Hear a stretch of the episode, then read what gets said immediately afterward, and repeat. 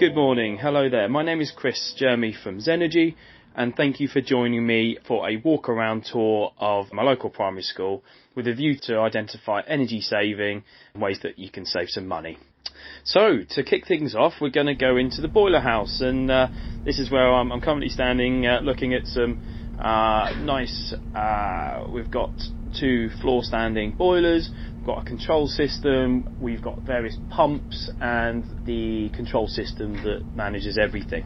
So, let's start off with the control system. Now, everything that, that you do in terms of heating, ventilation, hot water will be controlled by this system or perhaps other systems throughout the school if you've got various boiler houses. Now, it's always good to uh, to have a little check around uh, and, and to see what the set points are. And sometimes this can be quite a complicated task and it can be locked down with passwords or passcodes. However, uh, there should be a way of being able to interrogate this information, either that by yourself personally or, or whether you get a specialist in to, to come and do that for you. But it, it's so critical in understanding what your times are that you have set and uh, what temperatures you're trying to obtain within the school. Let's have a, a, quick look through. So we've got heating that's on between sort of six o'clock and four o'clock in the afternoon, To be fair, probably seems a little bit long that the heating's on for that long in the afternoon. Usually we'll we'll be seeing that the the heating system tends to ramp down about sort of half past two, and as long as your building has a decent thermal envelope, they should retain the heat, you know, into sort of four or five o'clock when most of the, the people will still be there.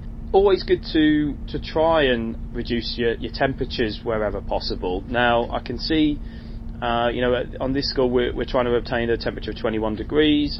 If you knock that down to 20, then you're more likely than not to save around 10% off your, your gas consumption if it is gas that you use to heat your building. Obviously, oil is another alternative, LPG in some schools. But it does make a big difference. So for every every degree you go up, um, that's an extra 10% on your on your budget effectively for your heating one other thing to look for is the frost protection stat. So I can see on this one here that we're we're currently set at 12 degrees, not too far off. So that means that effectively the the, the control system detects the, the, internal temperature in winter. If it drops below 10 degrees centigrade, you'll see that the uh, or you'll feel that the heating would switch on at that point to protect the the school and the pipework from from frosting up and, and therefore potentially having a massive leak. So, um, yeah, definitely one that you need to have in place and to make sure it's working accurately, but but also to have it set properly so that the heating's not coming on unnecessarily. For instance, if it was set at 15, 16 degrees, then I'm guessing through winter during the Christmas holidays, etc., it quite often drop below that temperature, and so the heating would be coming on unnecessarily. So let's have a little look at the hot water. So again, hot water is controlled all centrally here in this school, very similar to, to most other schools that, that we see. Um, the temperature set points uh, are so that the, the storage is above 60 degrees, and, and that's correct. That's in line with Legionella. Often might have to go up as high as sort of 65 to 70 just to make sure that it's coming out the outlet at the right temperature. Now, ventilation as well. In, in, ventilation for this school isn't actually managed by the, the building management system. There are some schools, however, that will have this type of control system where that you, you would control ventilation, whether it be kitchen extract, uh, air handling plant, uh, or air conditioning unit sometimes via the, the centralised BMS system. I, I guess just a word of warning on that just make sure again that, that things are set so that they come on only when you need them to come on and they're used as sparingly as possible. I have seen some sort of slight disasters where brand new building been in operation for say about a year and uh, throughout the school holidays and weekends the kitchen extract comes on for three hours a day and uh, clearly is waste electricity as a result. So just be a bit careful on that.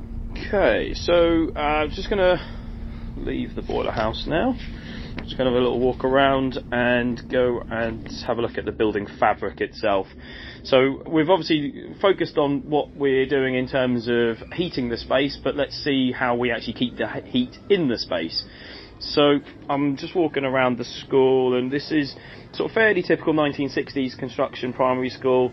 It's got double glazed windows, which all look fairly decent. Most schools have been upgraded to double glazed, as uh, I'm sure you probably have. But if you have got any single glazed windows, look out for the next Salix decarbonisation bid for that because that is something that scores very well on that, albeit generally is very expensive and generally payback times aren't that great, but the, the Salix decarbonisation bid really does favour it very well, so have a look out for it. So we've got cavity walls here at this school, and I can see looking at the stretcher bond uh, brickwork in the mortar that there doesn't appear to be any signs that it's ever been drilled and filled which you would expect to see for a sort of 1950s, 60s building generally. Uh, if you look at a house of that age, generally you can sort of look two or three rows of bricks below the window line where the, the, the cavities have been filled retrospectively because the mortar's are slightly different colour. See, that's not possible if, if everything's been repointed, but uh, it doesn't look like this school has had either. So uh, it could be a really good opportunity to, to help retain and keep some heat within this building here. Okay, so uh, let's just have a little look at the roof. So this is again very typical of 19 sort of 60s schools. We've got a flat roof. Looks like it has been insulated. Now, if it hasn't, if you've got a school that hasn't had uh, flat roof insulated, then generally there's not a fantastic payback time associated with it.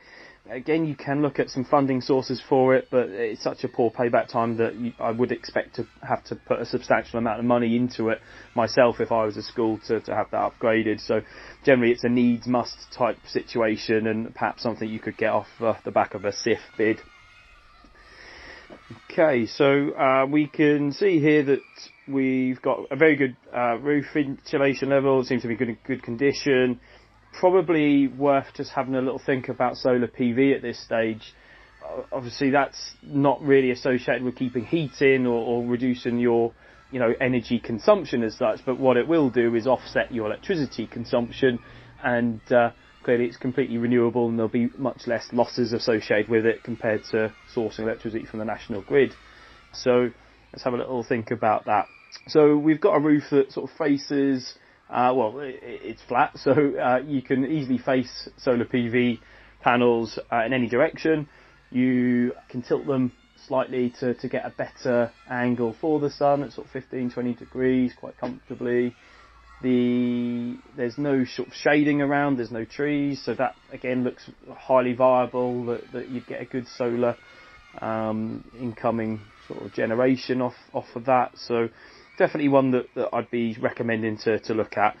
Generally, payback times for solar PV projects uh, for schools are in the region of sort of seven years or so. So, just walking around here now, I can see that we've got a pitched roof on the school hall. Just have a look through the windows. That's a vaulted ceiling by the looks of it, so there's there's low opportunity to insulate here easily. It's just to note that if you do have a pitched roof, uh, it's worth uh, having a look to see if you've got a, a decent enough uh, loft space that you can insulate. Typically, you're looking for at least 150 to 200 mil worth of insulation to keep the uh, the building nice and, and roasty toasty inside. If you're having it upgraded, then you know that that would be to 300 mil at least nowadays within building regs for new builds. So uh, you'd be looking at a, a, nice thick layer in there. Okay, so um, let's just have a little walk indoors now, and we'll have a little look to see what, what's going on in inside. Got a radiator heating system, again very typical. So there's a TRV down here, uh, which is set to, to 5 on the scale. It's uh, 1 to 5, 5 being the hottest. Uh, again, I'd probably look at knocking that down to 3 that effectively just ensures that you don't have overheating within the uh, within the building. So a lot of people, when they feel cold, turn them up to maximum or, or five on the scale, depends what, what you can uh, do it to. Um, but just beware that if you are doing that, uh, effectively all you're allowing is overheating. It won't actually heat the, the school up any quicker or that area up any quicker. Lighting wise, we've got six foot fluorescents, I think they are uh, in all of the corridors and the classrooms. Um, again, it, this is an area of, of energy saving. LED lighting nowadays pays back in sort of five years to seven years sometimes. Uh, uh, it'd be a fantastic place to uh, to be looking at investing some some money if there is anything spare. Okay, just have a quick look out the window. So uh, car park lighting again comes under that sort of same umbrella really in terms of investment of for lighting. Uh, and I can see that it looks as though they've got halogen lights, sort of fairly typical that you almost have at, at home, but bigger versions, probably up to a kilowatt each. I mean, the LED equivalents for those nowadays would be next to nothing uh, in terms of wattage. Uh, a massively good investment that would be, I would say. So what else have we got going on within the school? So uh, obviously ITC suites. Um, I can see that there's there's about 50, 50 no, it's probably over, and probably about 30 PCs there in, in this classroom. Um, worth just having a check to make sure that uh, the auto switch off is enabled on those PCs to make sure that, that they're obviously going off at the right time and, and not having any risk of, of being left on. And just have a walk through here. Okay.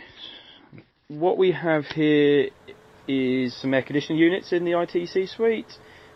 quick walk around. So we've got a controller on the wall, fairly typical. We obviously want to keep the air at a reasonable temperature to prevent overheating within the room where obviously you've got lots of monitors and, and computers that will be pumping out heat. What is interesting here actually as well is we've got a high level pipework that goes around which obviously feeds the radiators I would imagine. Mm, just to look at it, let's have a quick feel if I can reach. Uh, yep, so that's hot. So we've got air conditioning on at the same time that we've got uh, a pipe work going through, um, which is heating. So we've kind of got a, a counterproductive system there. Um, so I'd, I'd definitely uh, look at insulating that pipe work just to keep the heat out. So uh, hopefully that's given you some some nice tips. Um, you know, other things to, to just bear in mind at most schools would be, you know, staff rooms, uh, vending machines, look at 24-7 time switches for these sorts of devices. Most electrical companies can come along and install those very cheaply and easily. Uh, it might be something if you've got an electrician on site that they can uh, can come and do that for you uh, very cheaply and easily. Again, just make sure you're only using exactly what you need when you need it.